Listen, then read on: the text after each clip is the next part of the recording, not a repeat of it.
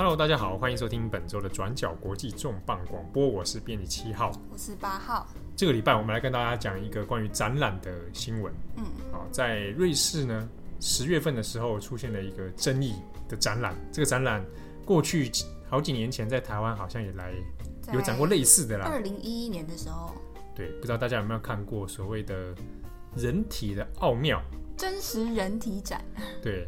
我们这样讲，这两个其实是两个不同的展览啦，哈，但是它其实性质是类似的。嗯，就是呢，在国外有一个展览，它会展出用真实人类的尸体，哦，经过塑化技术的保存良好，然后拿出来做展览。啊，它可能展览人类的肌肉啊，或者人胎儿啊，脑袋啊。对，那它最大的特色就是这些东西不是模型，它是真实人类的标本。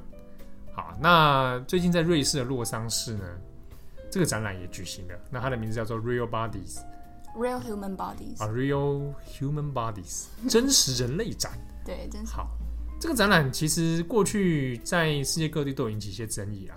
那这一次在瑞士呢，就踢到铁板。好，那瑞士官方就取消了这一次的展览。对，禁止这次展览。但其实在，在呃。洛桑办这个展之前，在瑞士也是在瑞士的伯恩，这个展也办过，但当时虽然引起一些争议，但没有真正的被禁止。嗯，它的这背后的争议呢，其中一个当然是可能会引起人们的不安呐，哦，因为它毕竟是人类真正的这个尸体，嗯，哦，说虽然它经过这个很好良好的保存，可是其实大部分对这个展览的争议最大的疑虑还是在于说，你那些。尸体的标本哦，来源到底是哪里？但是 made in made somewhere somewhere 对。那现在很多这个风声会指出说，诶、欸，想要询问一下主办官方哈、哦，你的这些尸体会不会是 made in China？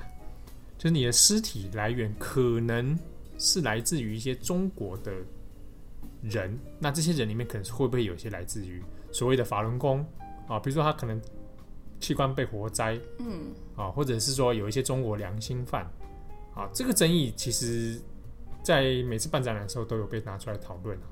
对，每办必吵。其实来自哪国，可能倒不是说真的那么重要，更重要的就是他们这些呃人，可能是一些囚犯啦，或者是在未经同意情况下，最后死之后被拿来当成标本。对，主要就是来源不明的问题。那这一次他在瑞士呢，呃，被指出这样问题之后，当然瑞士官方有希望，这个洛桑市官方有希望说，主办单位是不是应该提出一些证明？嗯，说至少你要告诉我们大家，这个尸体的来源是正当的、合法的，好、哦，然后也查得出它的这个源头。可是官方好像看起来是没有什么。官方有一直放话啦，说主办官方就说我们真的是有这些同意书啦，等等等。可是呢，结果就是真的没有拿出来啊。所以到最后都没有拿嘛。对。那么洛桑市政府呢，他也在十月十六号的时候发布了一个声明。啊，那他根据一个基督教团体的检举，那要指出说，主办单位你们所使用的人体有来源不明的疑虑。那这之中呢，又被怀疑说会不会是来自一些中国的。良心犯或者法轮功成员，那主办单位又无法提出一些相关证据来证明你的来源，所以呢，在安全疑虑之下，好，那洛桑市政府这边决定，原定在十月十九号到二十一号要举办的这个展览就要必须喊卡，所以就禁止了这一次的展览。嗯。那在这种真实人体展里面，其实最鼎鼎大名，或者是说最一开始。创造出来的这个人呢，他其实是一位德国的解剖学家，嗯，他叫做呃 Gunther von Hagens。Gunther von Hagens。von von von von，不是德语教学啊，反正就是 von Hagens。那呃，这位解剖学家呢，他其实就是发明了这种所谓的呃塑化技术保存尸体的一个方法。对，就是把说器官里面，人体器官里面一些水分用。就是脱水啦、脱脂，然后把皮肤去掉之后，你可能加福马林啦，或者是一些塑塑化等等的这样的技术，对，把你的这个身体永远的保存下来。这个技术其实呃开发出来的时间是在呃一九七七年左右。那也因为这项技术，它后来其实它一开始想要应用在，例如说呃大体教学啦，嗯，就是教育啦，或者是研究目的上。嗯。可是呢，后来呢，他跟他的呃太太。他们两个人在一九九五年的时候开始创造了一个叫做呃 Body Words 的一个呃单位。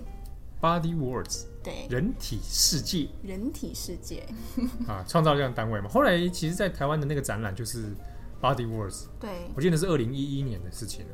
对，二零一一年的时候。嗯，那时候我年纪还太小了，不太清楚。少在那边，但是让他一开始在呃这个为大众所。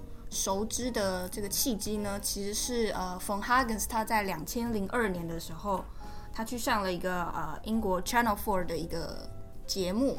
Channel Four 节目啊？对，这个节目呢是叫做呃解剖生与死。嗯，他去上了这个第一季的第一集，啊、看起来是一个科学教育的这个节目。对，听起来感觉很呃富有教育意意涵。他其实就顾名思义，他就是在节目中直接公开现场。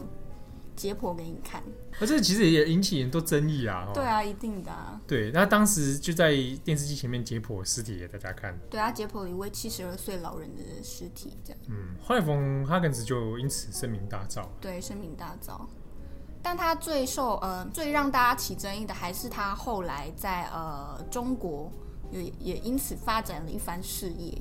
嗯，他最有名就是在中国东北的大连这个地方呢。开设了相关工厂，对工厂哦，专门来制造这样的塑化技术的人体标本。嗯，好，那大家会觉得说，那是在中国还是在大连？而且当时还是在这个大连市长薄熙来的这个审核批准之下，主政之下，对，哦，那就开始在那边从事标本的生产。嗯，但是因此就有一些外传，就风声开始出来说。他在那边所取得的一些尸体，可能是来自于一些中国的所谓的良心犯，嗯，啊，或者中国法轮功，嗯，所以大家可以看到，网上很多新闻，特别是某一些呃中国的新闻，就会在这个地方大力琢磨。那面对这样的指控呢，其实 von Hagens 还有他的呃所谓的尸体工厂，他们其实对外一致的说法都是说，哎，我们这些尸体都是呃。合法经过这些呃死者生前的同意啦，或者是亲属签署同意书，那我们都是原装从国外进口到中国来制造的。啊、哦，因为毕竟这个制造场地在中国啦，对、啊，那尸体是从国外进口来的。嗯，但其实呃，到底是不是真的如他们所说，你真的是使用呃来自国外的尸体啦，或者是说这些尸体来源都很呃很确切是由他们同意的？这些说法其实都没有办法被真正证实，因为呃冯哈根斯他们的说法是说，我们要保护这些捐赠者的隐私、隐私啦、个人的意愿等等，我们没有办法对外公开。那但是相反的，对于针对说你的尸体来源不正当这件事情，也没有确切的证据，嗯，百分之百证明说果然你就是拿那些良心犯，所以它变成一个很很迷的现象。对。各说各话的现象，但是在两千零六年的时候，因为中国呃关于尸体进口法律上有一些新的规范，那 von Hagens 的公司就没有办法从国外这些呃尸体里面来进口，所以渐渐之后数年之后，这间工厂就不了了之。那在这个呃 von Hagens 的公司渐渐没落之时呢，同时 von Hagens 的一位可以说是他的这个弟子啊。一位中国人，或者说他的合伙伙伴，他就是开了一间红枫大连的这个类似的生物塑化公司啊，就继续传承，对，继续传承类似的事情。好，那也因为这个争议，他其实这个冯哈根斯在世界各地推动他这个展览的时候，或者有类似的单位，比如说我们前面讲的，在瑞士洛桑市这个 Real Human Body 这个展，嗯，他们在推行的时候，因为来源都会指向同一个，比如说在中国大连这里的工厂。那也因为这个来源上没办法确切的证明的争议呢，所以他们在世界各地办展览的时候，其实会遇到一些若干的问题啊。比如说，其实他在美国各州要在举行展览的时候，各州里面也会有提出一些法律相关的这个疑虑啦。就主要还是说，你必须要出具证明，表示说你的来源是 OK 的。那除了人体之外，其实像冯汉克斯他们公司里面还会之前还有展出动物的。那之前有展示过大猩猩的尸体标本啊，那这个也被动物平权团体就是说你那个大猩猩来源很可疑哦。啊，这个也你有经过大猩猩同意吗？对啊，那大猩猩要填捐赠吗？不是啊。搞不好大猩猩真的会填捐赠。哎，其实这个真的是有一个你很难去证明，是因为像他人体展里面也有婴儿，那你说婴儿的这个同意，你要去怎么？或者有一些重症病者，对啊，对他可能需要家属啊，或者等等的这些同意。那之前呢，他其实在二零零九年要去法国展览的时候，也遇到同样的问题啦，就也被法国禁止。那有趣的是，他在二零一零年的时候要去日本。哦，日本在各个县里面要办，一个在山口县，然后又在新潟县。可是呢，也在当地遇到一些争议问题。一方面也是民众感到不安之外，另外就是对于说那个尸体来源，哦不明。那二零一一年，同时在京都，他要他要办展览的时候，当时当地的京都保险医协会，啊、哦，医协会。它是一个协会，嗯，他们就有提出一些医师就有提出一些问题，说，在日本，根据日本的尸体解剖法、国内法里面来来讲呢，就是如果一个尸体它它要离开特定场所，比如说医院嗯。的地方，嗯、然后进行保存或者展示的话，他必须要经过当地政府的许可同意。那这个 Body Worlds 在冯冯哈子在去京都要办的时候，并没有取得这样的同意。所以当时京都就用这个方式去取消了他们的展览。但我们说了那么多争议，但其实呢，大家还是忍受不了这种好奇啦，很猎奇啊，猎奇求知的欲望。真的哦。对，根据 Body Worlds 的官网，他们自己宣称，他们呃从一九九五年开办至今，其实已经吸引了在一百三十多个国家办展，然后吸引了超过四千七百万的人次来参观。其实是相当可观的一个，其实也蛮有赚头的。对啊，像是呃，他们不止事业越做越大啊，最近这几年呢，也分别在呃德国柏林还有伦敦各自呃开设了一个人体的这个博物馆，来作为一个定点的展览。那伦敦的这个馆呢，其实是呃很新，在今年的十月初才开始开幕的，十月六号才开幕。那呃，当时这个冯哈根斯也有接受英国《独立报》的这个独家专访。那他除了呃，就是稍微 push 一下自己这个新馆开幕，大家可以来参观啦，或是大家可以呃来这边感受人体的奥秘啊，跟对生命有一些思考。嗯、他呃，其实因为冯哈根斯他现在已经常年受到这个帕金氏症的影响，那已经是算比较末期。所以记者就有问他说：“哎，那你这个做人体标本，那你自己死之后，你觉得你的这个身体你要怎么处理呢？”那他当然就是说：“哦，我当然就是也是要成为标本哦，就也捐给这个塑化技术啊，成为展览的一员。对”对，他还跟他儿子在那边一搭一唱，就是说什么哦，他儿子就说：“我爸就是变来变去，他有时候想说他呃死后之后那个塑化标本要摆这个 pose，有时候要摆那个 pose。”那目前暂定的方案呢，是他会将自己的尸体这个也做成标本之后，然后在这个展览馆里面，嗯，放在入口，他做一个就是跟大家问候招呼的这个看，啊、看板娘啊，对，看板看板人物的一个概念。好，那他另外一个方案，可能方案呢，就是他也有考虑过说，是不是将自己这个切片切成数片来做成一个。分灵体的概念 散落在这个博物馆不同的地方。好，我们就也是尊重他个人的这个兴趣跟决定。对。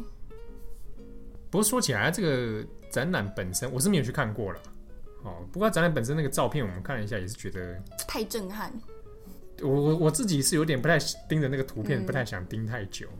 哦，那我们这次会在也同样会在转角国际的网站上放上我们这一个广播的图文版。那大家在阅览图片的时候，就也是稍微小心注注意阅览，对。但是搞不好在听到节目之后，你来不及，你已经看完了。好，如果你觉得这种照片太过刺激，那没关系，这边推荐您可以去看艺术用的易用人体解剖学。啊，然后我这边个人推荐一本魏道慧老师啊，他是做易用解剖很著名的老师，还有出过一个易用人体解剖，巨大一本，也是图文图文集吗？对，图文集，它要解释各个肌肉运动的方向啊，嗯、等等。那这个对理解人体动态啊，或者有人我们在看图像的时候，也蛮有蛮有帮助的。有的人可能读整个讲说，这是有什么帮助？有有吧？有啊有啊有啊有啊，就是说对一般人来说可能很无所谓啦。哦、啊，对从事艺术创作啊，还是做三 D 建模的人，对，好，那祝福大家。我是编辑七号，我是八号，拜拜。